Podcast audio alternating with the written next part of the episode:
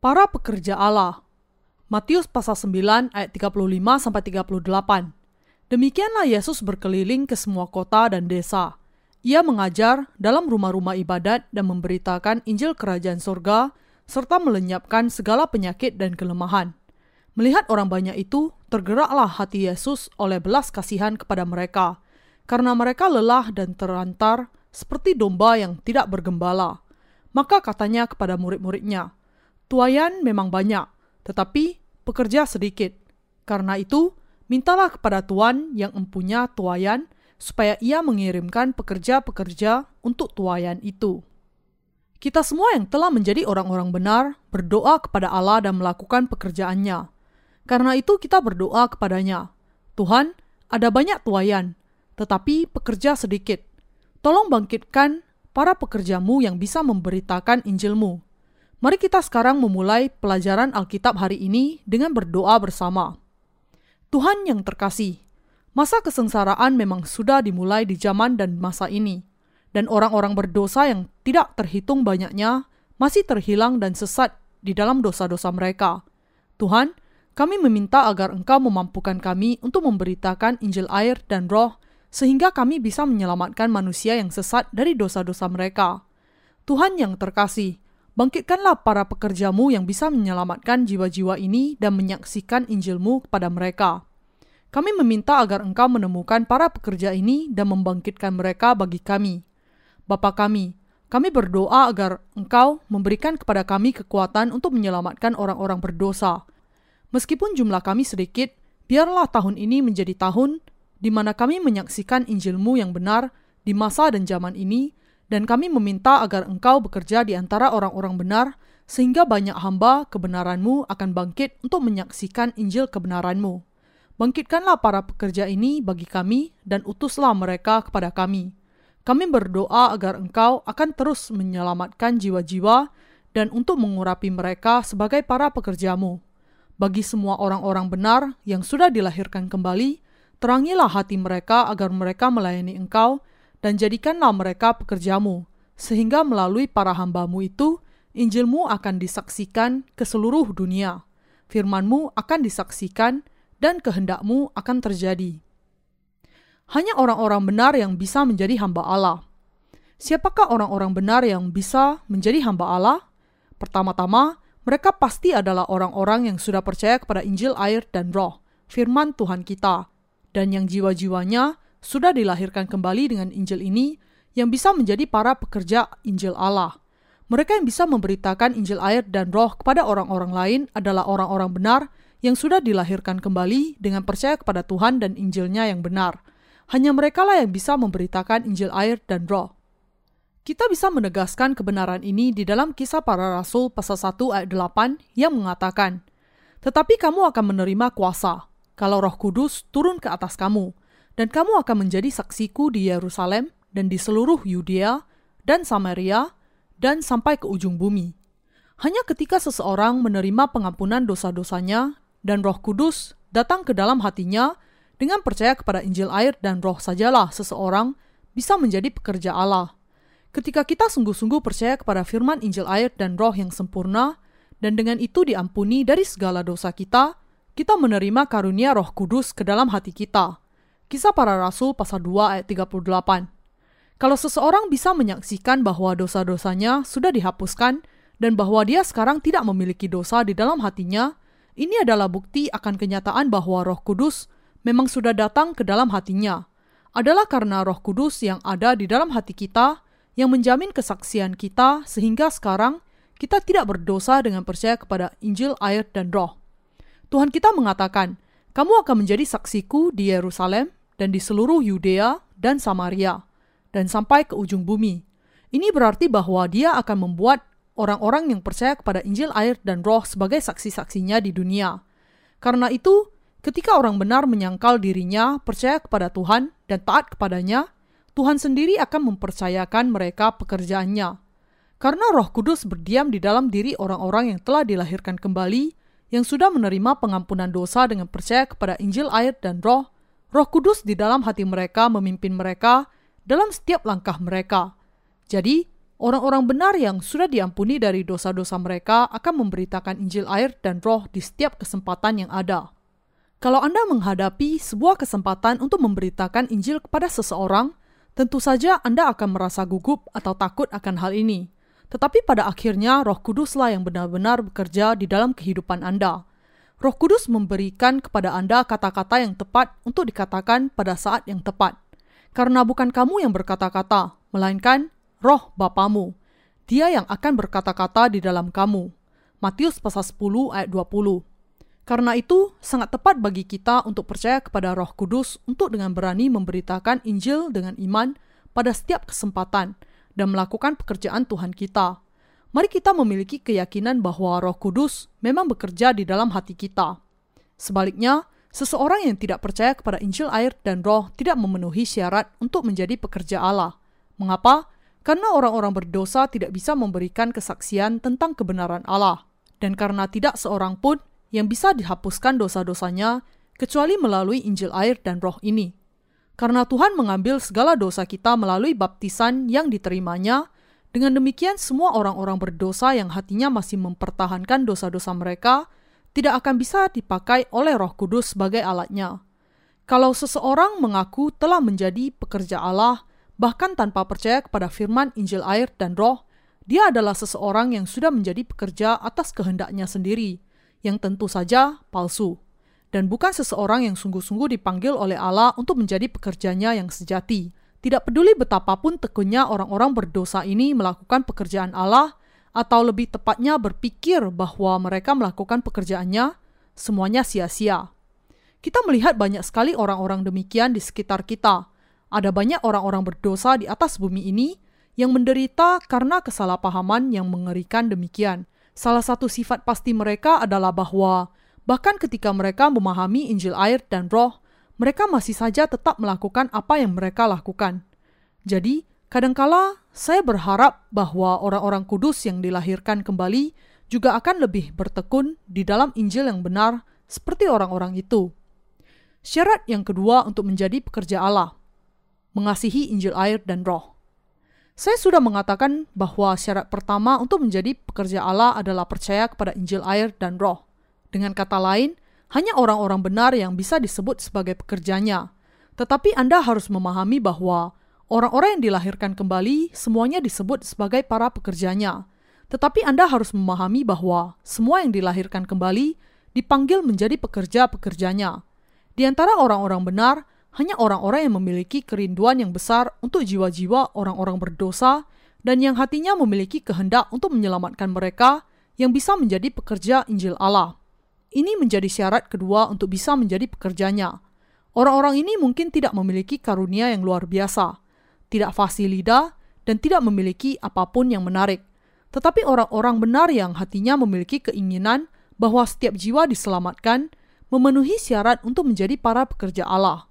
Di antara orang-orang benar, mereka yang mengasihi jiwa-jiwa lain, meskipun mereka sendiri tidak memiliki kekuatan, masih menginginkan agar orang-orang lain diselamatkan, dan karena orang-orang lain harus diselamatkan, mereka bangkit untuk menanggapi tantangan meskipun mereka lemah, dan mereka siap untuk melakukan segala sesuatu untuk menyelamatkan jiwa-jiwa ini. Orang-orang benar yang demikianlah yang mengasihi orang-orang lain, yang memenuhi syarat untuk menjadi pekerja Allah. Namun, adakah orang yang mengatakan, "Ya, saya memiliki hati yang demikian, tetapi saya masih terlalu lemah untuk menjadi pekerja Allah"? Tetapi ini bukan alasan yang menjadikan Anda tidak memenuhi syarat untuk menjadi salah satu pekerjanya. Apapun kekurangan Anda bisa dipenuhi dengan iman dan diajar oleh gereja Allah. Rekan seiman yang terkasih, orang-orang benar yang memiliki hati yang peduli, yang mengasihi Injil air dan roh, dan jiwa-jiwa lain, perlu dilatih di dalam segala sesuatu, mulai dari bagaimana caranya menangani jiwa sampai kepada pengetahuan akan firman. Kalau saja hati Anda sungguh-sungguh memiliki keinginan untuk melayani Injil Allah dan memberitakannya, yang harus kita lakukan hanyalah menerima semua kemampuan melalui iman kita. Karena itu, yang Anda perlukan untuk menjadi pekerjanya adalah hati yang mendasar yang ingin melayani Injil air dan roh, yang mengasihi jiwa-jiwa yang lain, dan yang menyerahkan kehidupan Anda kepada Allah. Hanya ketika hati kita ingin melayani Injil, maka kita bisa melakukan pekerjaan Allah dengan segala variasinya. Tidak mudah untuk menyelamatkan jiwa, baik secara rohani maupun fisik. Dan karena itu, disiplin iman sangat diperlukan. Sebelum seorang dokter menjadi spesialis, dia harus melalui masa pelatihan yang berat dengan magang. Demikian juga, sebelum orang benar menjadi pekerja Allah yang ahli, mereka harus melalui masa-masa magang.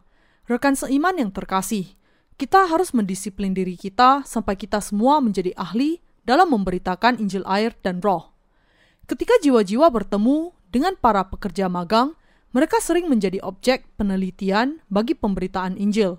Juga, ada saat-saat di mana seseorang yang hampir menerima pengampunan dosa kemudian menjauh dari hal itu, dan akhirnya pulang ke rumah dengan hati yang terluka, hanya karena orang yang seharusnya memberikan kesaksian tentang Injil kepadanya tidak cukup terlatih untuk melakukannya.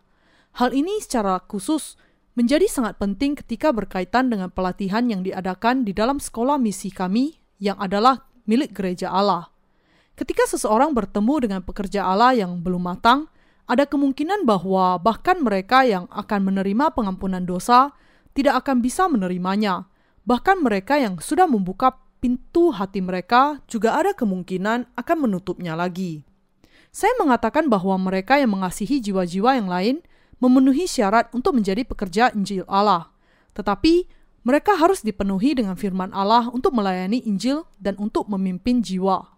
Para pekerja Allah bisa memiliki persekutuan rohani dengan mereka yang berusaha untuk diselamatkan hanya setelah mereka mendengar firman Allah dengan cukup dan mereka sendiri memiliki pengetahuan akan firman dan iman yang kuat di dalamnya.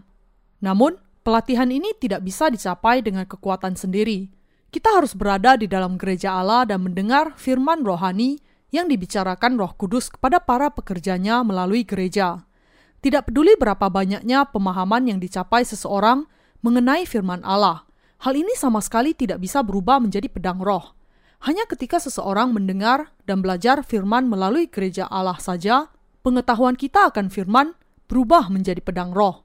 Kemudian, pada saat kita sedikit saja menyentuh orang lain dengan pedang roh ini, mereka kemudian akan diselamatkan dari dosa-dosa mereka dan disembuhkan dari penyakit rohani dosa mereka. Yang menjadi pokok di sini adalah apakah ada kasih yang membara akan Injil, air, dan roh di dalam hati kita atau tidak. Bahkan jika kita tidak terlalu berbakat, yang kita perlukan untuk bisa memenuhi syarat untuk menjadi pekerja Allah adalah hati yang mengasihi Injil. Jadi, pertanyaan yang harus diajukan adalah, apakah hati kita mengasihi jiwa-jiwa lain? Atau apakah mereka mengasihi dunia? Adalah orang-orang benar yang memiliki hati yang mengasihi jiwa-jiwa lain yang memenuhi syarat untuk menjadi pekerja bagi Injil air dan roh. Bahkan sampai sekarang, Allah sedang mencari para pekerja tuaiannya.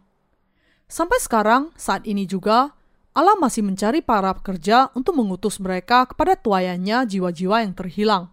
Anda tidak harus menjadi ahli teologi dan masalah doktrin. Anda tidak harus ahli dalam menangani persoalan dunia ini juga. Kalau Anda mengajarkan Injil air dan roh dengan tepat kepada orang-orang berdosa yang belum menerima pengampunan dosa, dan dengan itu Anda menghilangkan dengan firman Allah rancangan jahat iblis yang sudah memenjarakan orang-orang berdosa itu, dan kalau Anda menolong jiwa-jiwa yang demikian untuk menerima pengampunan dosa mereka dengan mendengar dan percaya kepada firman kebenaran Allah, maka Anda memang pekerja Allah yang baik. Allah mencari pekerja yang demikian untuk tuaian bahkan sekarang. Anda bahkan tidak perlu ahli dalam merawat jiwa-jiwa.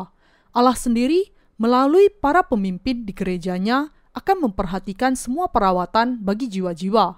Di dalam film Superman, ada tokoh yang serba bisa yang menyelesaikan semua masalah sendirian. Tetapi Allah tidak memerlukan seorang pekerja super yang bekerja sendirian seperti itu. Namun, Allah mencari banyak pekerja yang akan setia kepada setiap panggilan mereka, memberitakan Injil air dan roh, dan hidup dengan iman. Para pemimpin gereja yang adalah gembala-gembala Anda dan para pekerja Injil memiliki tugas yang berbeda yang ditanggungkan kepada mereka masing-masing. Yang harus dilakukan oleh para pekerja adalah setia kepada tugas yang ditanggungkan kepada mereka, tetapi para pemimpin harus melakukan lebih dari ini, karena mereka harus mengatur para pekerja juga. mengatakan bahwa tuaian begitu berlimpah tetapi pekerja terlalu sedikit, Allah memerintahkan agar kita berdoa kepadanya untuk mengutus lebih banyak pekerja untuk menuai. Dengan mengatakan demikian, Tuhan kita juga mengatakan, "Kamu yang berdoa juga harus pergi." Mereka yang berdoa meminta kepada Allah untuk mengutus pekerjanya, sedang meminta hal ini dengan tepat karena hati mereka rindu untuk melakukan pekerjaan Allah. Mereka berdoa demikian karena mereka memiliki kasih yang besar untuk jiwa-jiwa yang hilang. Inilah sebabnya Allah mengatakan kepada kita bahwa kita yang berdoa untuk hal ini juga harus keluar sebagai pekerjanya. Inilah yang dijelaskan Allah kepada kita. Yang perlu kita semua sadari di sini adalah bahwa pekerja Allah tidak langsung jatuh dari langit. Pertama-tama, kita harus berdoa kepada Allah untuk mengutus pekerja. Dan kedua, kita sendiri yang berdoa untuk hal ini juga harus pergi sebagai pekerja. Allah kemudian akan mempercayakan jiwa-jiwa kepada para pekerjanya untuk dituai. Zaman ini lebih memerlukan para pekerja Allah. Kita harus berdoa kepada Allah dan meminta agar Dia mengutus para pekerjanya kepada kita. Dan kita sendiri, orang-orang yang berdoa untuk hal ini, juga harus pergi sebagai pekerjanya. Mengatakan amin di akhir doa kita bukanlah akhir sama sekali. Rekan seiman yang terkasih, orang-orang benar yang berdoa akan hal ini haruslah terlebih dahulu pergi ke ladang sebagai pekerja Allah.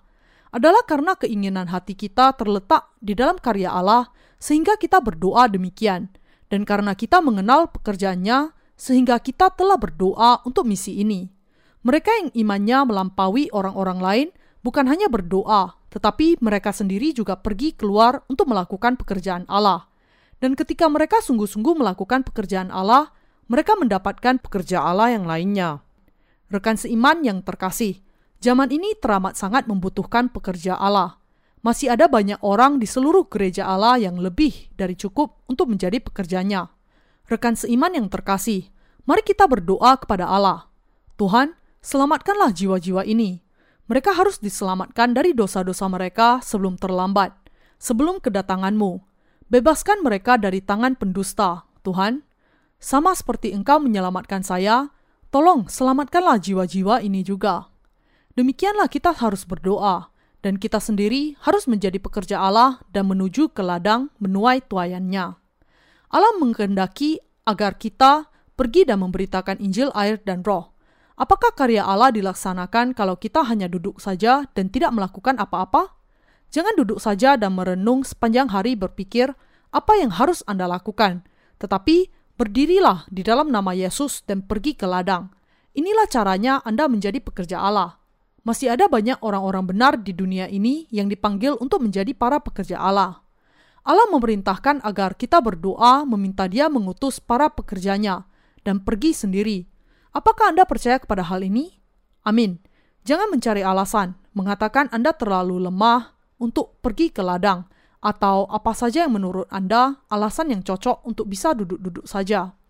Apapun kekurangan Anda akan dipenuhi dengan belajar. Yang penting di sini adalah bahwa Anda mengasihi Injil air dan Roh dan bisa melihat keadaan jiwa-jiwa lain, dan bahwa Anda percaya kepada kedatangan akhir zaman dan masa penganiayaan besar yang dinubuatkan di dalam firman Allah. Orang-orang yang demikianlah yang memiliki iman yang sangat diperlukan, dan orang-orang yang demikianlah yang harus bangkit menjadi pekerja Allah. Pekerja Allah yang bijaksana harus bangkit. Di akhir zaman juga, kita memerlukan para pekerja yang bisa membawa umat Allah dan merawat mereka dengan roti kehidupan sesuai dengan keadaan zaman. Di zaman air bahnu, semua orang hanya minum dan makan sampai akhirnya binasa. Semua orang-orang berdosa ada di jalan kebinasaan. Adalah tanggung jawab kita untuk membebaskan mereka dari para pendusta. Kita membutuhkan pekerja seperti itu yang bisa memimpin jiwa-jiwa ini untuk menerima pengampunan dosa dengan memberitakan Injil yang benar kepada mereka dan merawat mereka dengan firman Allah yang sesuai dengan zaman ini. Apakah Anda akan memusatkan pikiran Anda hanya kepada perkara di bumi ini yang akhirnya akan binasa? Seolah-olah Anda akan hidup 1,000 tahun lagi? Dunia ini tidak akan bertahan selamanya. Beberapa tahun yang lalu, sebuah gempa bumi menghancurkan kota Kobe di Jepang. Ketika para penghuninya membangun rumah mereka dan menjalani kehidupan mereka, tidak ada yang membayangkan bahwa mereka akan diserang oleh bencana yang dahsyat seperti itu. Mereka sudah menghiasi rumah mereka, menanam pohon-pohon indah di sekitar kota, dan mengatur tata letak kota, mengharapkan untuk hidup bahagia selama-lamanya sampai bertahun-tahun. Tetapi sebuah gempa bumi menyerang mereka dan kota Kobe dihancurkan dalam sekejap. Di manakah ada jaminan bahwa rumah kita tidak akan diserang oleh gempa seperti yang menyerang Kobe? Jangan berpikir bahwa Anda bebas dari gempa, hanya karena hal itu belum pernah terjadi. Kita semua hidup dalam keadaan yang sama. Juga, jangan berpikir bahwa perang nuklir tidak relevan lagi, hanya karena perang dingin sudah selesai. Sebaliknya, hal itu sama dekat dengan kita seperti yang pernah ada. Yang saya coba jelaskan di sini adalah bahwa jangan pernah menjadi begitu terlena dan merasa puas diri sehingga Anda mengabaikan bahaya ini dan tetap tidak memiliki kepekaan terhadapnya, seolah-olah Anda sudah menjadi babi yang sudah merasa cukup. Namun, seperti Sokrates yang senantiasa lapar, Anda perlu tahu Anda berasal dari mana dan kemana Anda akan pergi. Mengapa Anda hidup dan untuk tujuan apa seharusnya Anda hidup, dan Anda harus menjalani kehidupan Anda dengan persiapan untuk berdiri di hadapan Allah. Rekan seiman yang terkasih, janganlah menaruh pengharapan kita di atas bumi ini, seolah-olah kita akan hidup di sana selama 1.000 tahun. Kalau orang-orang benar memiliki makanan dan minuman yang cukup, kalau keperluan dasar mereka dipenuhi, maka Anda, sebagai orang-orang benar yang hidup di ambang akhir zaman, harus berada di barisan depan sebagai pekerja Injil. Kalau Anda sungguh-sungguh percaya kepada peringatannya tentang akhir zaman, maka Anda harus bangkit dan bekerja bagi Allah, sebagaimana Nuh sudah membangun bahtera keselamatan.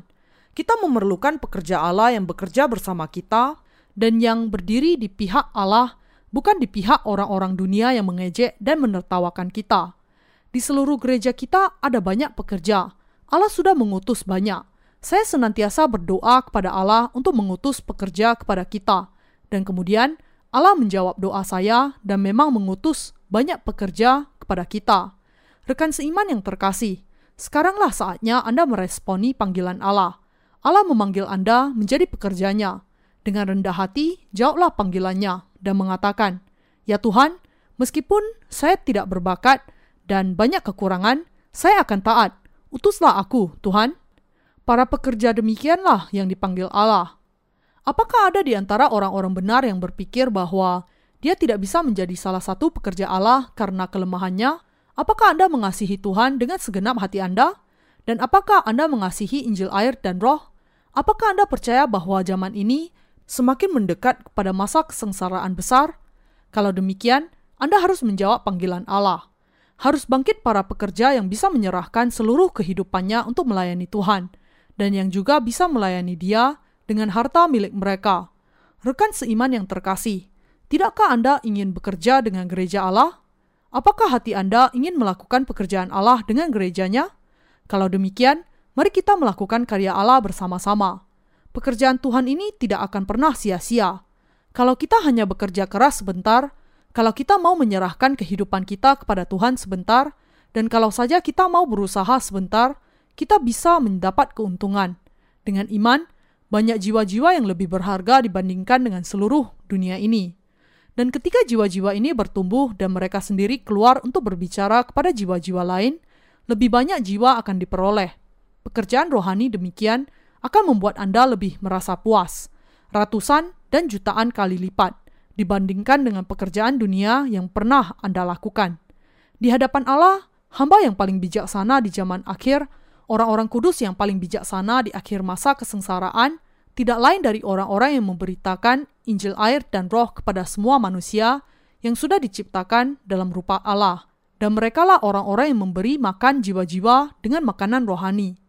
Mereka memberi makan orang-orang lain dengan firman Injil air dan roh, firman yang menumbuhkan dan firman kebenaran. Orang-orang kudus yang demikianlah yang bijaksana, dan Tuhan kita mencari orang-orang kudus yang demikian di zaman dan masa ini. Khususnya di zaman dan masa ini, ketika kedatangan Tuhan kita sudah semakin mendekat, Tuhan kita mencari orang-orang yang demikian. Allah mencari para pekerja yang siap menjawab panggilannya. Ketika Tuhan kita kembali dan melihat para pekerja yang melakukan pekerjaannya, Dia akan menyebut kita sebagai hamba yang baik dan setia, mempercayakan kita dengan pekerjaan yang lebih banyak lagi, memberikan upah yang besar kepada kita dan mencurahkan anugerahnya kepada kita. Namun, kalau seseorang mengatakan, meskipun dia tahu akhir zaman sudah dekat, tetapi itu pasti akan memakan waktu yang lebih lama sebelum Tuhan benar-benar datang kembali.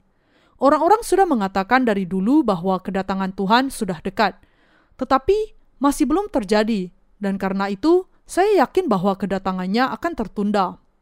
Dan kalau dia menyibukkan diri dengan teman-temannya hanya untuk makan dan minum, bahkan ketika Tuhan sudah mendekat, ketika Tuhan kita benar-benar datang kembali, dia akan menyebut mereka sebagai hamba yang jahat dan memberikan bagiannya bersama dengan orang-orang munafik.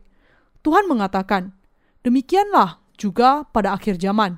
Malaikat-malaikat akan datang memisahkan orang jahat dari orang benar, lalu mencampakkan orang jahat ke dalam dapur api, di sanalah akan terdapat ratapan dan kertakan gigi. Matius pasal 13 ayat 49-50. Dia pasti akan memisahkan orang-orang jahat dari orang-orang benar dan membuang mereka keluar dari kerajaan Allah. Ini bukan perkataan saya sendiri, tetapi firman Allah. Mari kita membuka Matius pasal 24 ayat 44-51 untuk melihat hal ini. Sebab itu, hendaklah kamu juga siap sedia, karena anak manusia datang pada saat yang tidak kamu duga. Siapakah hamba yang setia dan bijaksana yang diangkat oleh tuannya atas orang-orangnya untuk memberikan mereka makanan pada waktunya?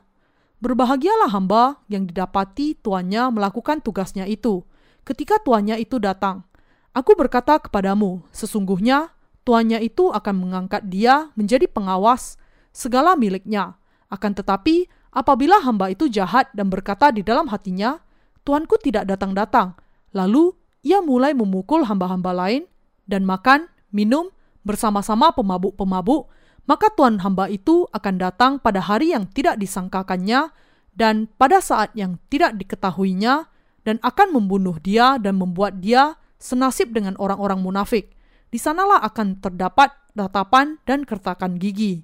Tuhan kita mendefinisikan hamba yang baik dan setia sebagai orang-orang yang dengan setia menyiapkan makanan rohani kepada umatnya pada waktunya, ketika Tuhan menjadikannya sebagai pengawasnya. Berbahagialah para hamba yang tuannya ketika dia datang menemukan mereka memberi makan kawanan domba mereka dengan firman Allah. Tuhan akan memberikan surga kepada para hamba yang baik dan setia seperti itu. Sebaliknya, dia mendefinisikan hamba yang jahat sebagai orang yang tidak mau percaya kepada kedatangannya yang semakin mendekat, dan karena itu tidak takut akan tuannya, mulai memukul hamba-hamba yang lain dan makan dan minum bersama dengan para pemabuk. Tetapi Tuhan pasti akan datang suatu hari ketika dia tidak sedang menantikannya dan pada jam yang tidak diketahuinya, dan akan membelahnya menjadi dua dan membuat dia senasib dengan orang-orang munafik. Dan hamba yang jahat itu akan dibuang ke dalam kegelapan yang dalam. Di sana akan terdapat ratapan dan kertakan gigi. Tidak ada orang yang lebih jahat di hadapan Allah kita dibandingkan dengan mereka yang meskipun sudah dilahirkan kembali, tidak mau memperhatikan jiwa-jiwa lainnya dan justru bercampur dengan dunia, makan dan minum bersama dunia, dan dicemari olehnya. Mereka yang tidak hidup untuk Injil meskipun mereka sudah menerima pengampunan dosa, lebih jahat dibandingkan dengan mereka yang belum menerima pengampunan dosa. Tuhan akan membelah mereka menjadi dua. Dia akan mengatakan kepada mereka, keluar dari sini, aku tidak membutuhkanmu. Kamu pantas dibuang ke neraka.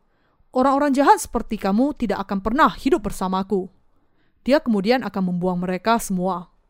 Rekan seiman yang terkasih, sekali orang-orang berdosa menerima pengampunan dosa-dosa mereka dan menjadi orang-orang benar, ada alasan mengapa orang-orang yang dilahirkan kembali harus hidup bagi Injil, air, dan roh ini. Apakah Anda percaya masa kesengsaraan besar sudah semakin mendekat kepada kita? Kalau Anda percaya, maka Anda harus mengetahui bahwa pasti akan bangkit banyak pekerja yang akan memisahkan perkara dunia mereka.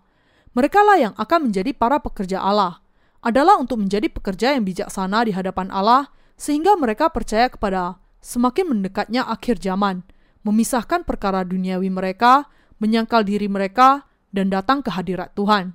Tetapi saya tidak mengatakan di sini bahwa Anda harus membuang semua urusan dunia Anda sekarang juga. Di antara orang-orang yang dilahirkan kembali, hanya mereka yang mau sungguh-sungguh menyerahkan diri kepada Allah yang bisa melakukannya. Kalau orang-orang benar sungguh-sungguh percaya kepada firman, maka mereka percaya bahwa sekarang ini adalah awal dari bencana, ketika kelaparan dan gempa bumi merajalela, ketika bangsa melawan bangsa dan negara saling berperang. Dan kalau mereka sungguh-sungguh percaya kepada kedatangannya yang semakin mendekat, mereka kemudian secara sukarela akan menjadi pekerja Allah yang memberitakan Injil di zaman akhir ini. Apakah Anda memiliki iman yang demikian? Anda kemudian harus membuang semua ketertarikan dunia. Carilah nasihat dari para pemimpin rohani Anda dan kemudian lepaskanlah semua ikatan dunia Anda. Tetapi, Anda harus melakukan hal ini dengan iman. Dan segala sesuatu yang tidak berdasarkan iman adalah dosa. Roma pasal 14 ayat 23. Rekan seiman yang terkasih, bahkan ketika hati Anda ingin hidup bagi Tuhan dan Anda memiliki harta benda dan kesehatan untuk bisa melakukannya, apakah Anda masih ragu-ragu dan berpikir, tetapi aku masih memerlukan harta benda, bahkan sekarang ketika akhir zaman mendekat, karena aku harus mempersiapkan diri menghadapi masa ini. Tetapi Anda tidak akan pernah bisa menikmati harta benda Anda. Sisihkan sebagian untuk Anda pakai, lalu berikan sisanya untuk Tuhan. Mungkin Anda bertanya-tanya, saya pikir Pendeta Jong tidak akan pernah mengatakan hal demikian. Bagaimana mungkin dia mengatakan hal ini dengan keras seperti itu? Tetapi, rekan seiman yang terkasih, saya masih tetap mendorong Anda untuk memberikan harta Anda bagi Tuhan. Allah akan menerimanya dengan sukacita, dan Dia akan menggunakannya sebagai alatnya yang berharga. Biasanya, saya tidak mengatakan hal demikian kepada Anda, tetapi kalau Anda bertanya apa yang sesungguhnya ada di dalam hati saya akan mengatakan, lepaskan ikatan keduniawian. Tetapi, saya juga akan menambahkan satu persyaratan di sini, yaitu hanya orang-orang yang mau melayani Tuhan yang harus melakukan demikian. Bagi Anda yang memiliki pekerjaan, bekerjalah dengan tekun. Orang-orang benar yang tidak pergi ke ladang tuaian sebagai pekerja penuh waktu, haruslah bekerja dengan tekun di dalam pekerjaan mereka dan mendukung pelayanan dengan hasil usaha mereka. Anda harus mendukung gereja dengan dukungan materi sebanyak mungkin sehingga gereja bisa memberitakan Injil. Setialah kepada hal ini sepanjang hidup Anda, karena ada tertulis, "Hendaklah engkau setia sampai mati, dan aku akan mengaruniakan kepadamu mahkota kehidupan." Wahyu pasal 2 ayat 10. Dan mereka yang mau menyerahkan sepenuh kehidupan mereka kepada pelayanan mereka dan sepenuhnya hidup bagi Injil ini, biarlah para diaken yang mengurus kebutuhan materi mereka dan menyerahkan sepenuh kehidupan Anda untuk mewartakan firman dan memberitakan Injil. Kalau Anda mau menjadi pekerja yang demikian, berbicaralah dengan pemimpin rohani Anda, dan kalau diizinkan, tinggalkanlah semua urusan duniawi Anda. Ketika saya mengatakan pemimpin rohani Anda, saya yakin bahwa Anda tidak akan keliru antara mereka dengan para pendeta duniawi ini yang tidak percaya kepada Injil air dan roh dan dengan demikian belum dilahirkan kembali. Kalau Anda bertanya, bagaimana saya selayaknya harus hidup? Inilah yang sejujurnya akan saya katakan kepada Anda, karena inilah yang akan sangat memberikan keuntungan kepada Anda. Dan saya yakin bahwa orang-orang yang demikianlah yang akan sungguh-sungguh dipuji oleh Tuhan, dan bahwa merekalah orang-orang yang menjalani kehidupan yang sangat berbuah dan layak di akhir zaman ini. Adalah firman Allah yang saya percaya dan yakini. Saya tidak bisa percaya kepada diri sendiri. Jadi, saya tidak pernah percaya kepada diri sendiri, tetapi justru saya menyangkal diri saya. Rekan seiman yang terkasih, bukankah ini zaman dan masa kesengsaraan? Memang demikian. Ini berarti bahwa kita sekarang sedang mendekati akhir zaman yang tidak terelakkan. Kita harus hidup seturut dengan masa dan zaman ini. Kita orang-orang kudus yang dilahirkan kembali haruslah menyesuaikan diri dengan arus zaman. Semua orang mengatakan bahwa kita sudah masuk ke dalam zaman globalisasi. Tetapi dengan membuang selimutmu yang lama saja, bukanlah berarti menyesuaikan diri dengan zaman globalisasi. Sekarang, meski masalah perlindungan lingkungan sudah menjadi kepedulian yang sangat besar, memisahkan antara sampah yang bisa didaur ulang dengan yang tidak bukanlah tanda kita hidup untuk zaman yang baru. Hanya ketika Anda menjalani kehidupan bagi Injil, kemudian Anda menjadi orang-orang yang tepat untuk zaman ini. Ketika zaman berubah dan masa kesengsaraan menjelang, kita jangan sampai menempatkan hati kita di dunia ini seperti sebelumnya, seolah-olah kita hidup untuk ribuan tahun lagi. Kita harus menjadi para pekerja yang menuai. Adalah saatnya bagi Anda untuk meninggalkan ikatan dunia Anda. Sekali lagi, saya tidak mengatakan bahwa semua orang harus melakukan hal ini. Namun, saya mendorong bahwa Anda yang sungguh-sungguh mengasihi jiwa-jiwa lain dan ingin menyerahkan seluruh kehidupan Anda bagi pekerjaan Tuhan, haruslah menanggalkan semua ikatan dunia. Dan ketika Anda melakukannya, serta melayani Tuhan, kehidupan Anda akan sungguh-sungguh menjadi sangat berbuah dan berharga. Rekan seiman yang terkasih, jangan khawatir tentang anak-anak Anda. Anak-anak Anda tidak akan menderita kelaparan hanya karena Anda melayani Tuhan. Jangan khawatir sama sekali. Saya mau menjelaskan di sini. Saya tidak mengatakan agar Anda meninggalkan anak-anak dan keluarga Anda. Namun, saya mengatakan bahwa Anda terlebih dahulu melayani Injil dan memperhatikan gereja Allah. Saya meminta kepada Anda dengan kata lain untuk hidup bagi Injil di masa-masa kesengsaraan ini, sampai kepada hari ketika Tuhan kita datang kembali. Tuhan kita juga memperingatkan kita dengan mengatakan, "Tetapi carilah dahulu kerajaan Allah dan kebenarannya, maka semuanya itu akan ditambahkan kepadamu." Matius pasal 6 ayat 33. Saya yakin bahwa kalau Anda sungguh-sungguh percaya bahwa kita sedang memasuki zaman kesengsaraan, banyak pekerja yang demikian akan bangkit di antara Anda. Allah sedang mencari hamba yang setia dan bijaksana. Dia mencari para pekerja yang akan dengan setia memberitakan Injil. Yesus mengatakan, "Tuaian memang banyak, tetapi pekerja sedikit." Inilah sebabnya Tuhan kita mengatakan untuk berdoa agar Dia mengutus hamba-hamba yang demikian, dan bahwa kita sendiri yang berdoa untuk hal ini harus pergi juga ke ladang tuaian. Saya menaikkan syukur saya kepada Allah kita. Saya bersyukur kepada Tuhan kebenaran yang memampukan kita untuk membedakan waktu, mengajar, dan menuntun kita semua, sehingga kita bisa melayani Injil di akhir zaman ini. Mari kita berdoa kepada Allah untuk mengutus pekerjanya. Mari kita meminta kepada-Nya agar mengizinkan kita bekerja bersama dengan mereka. Mari kita senantiasa berdoa kepada Allah untuk mengutus para pekerja yang demikian. Dan mari kita melakukan pekerjaannya dengan iman. Haleluya!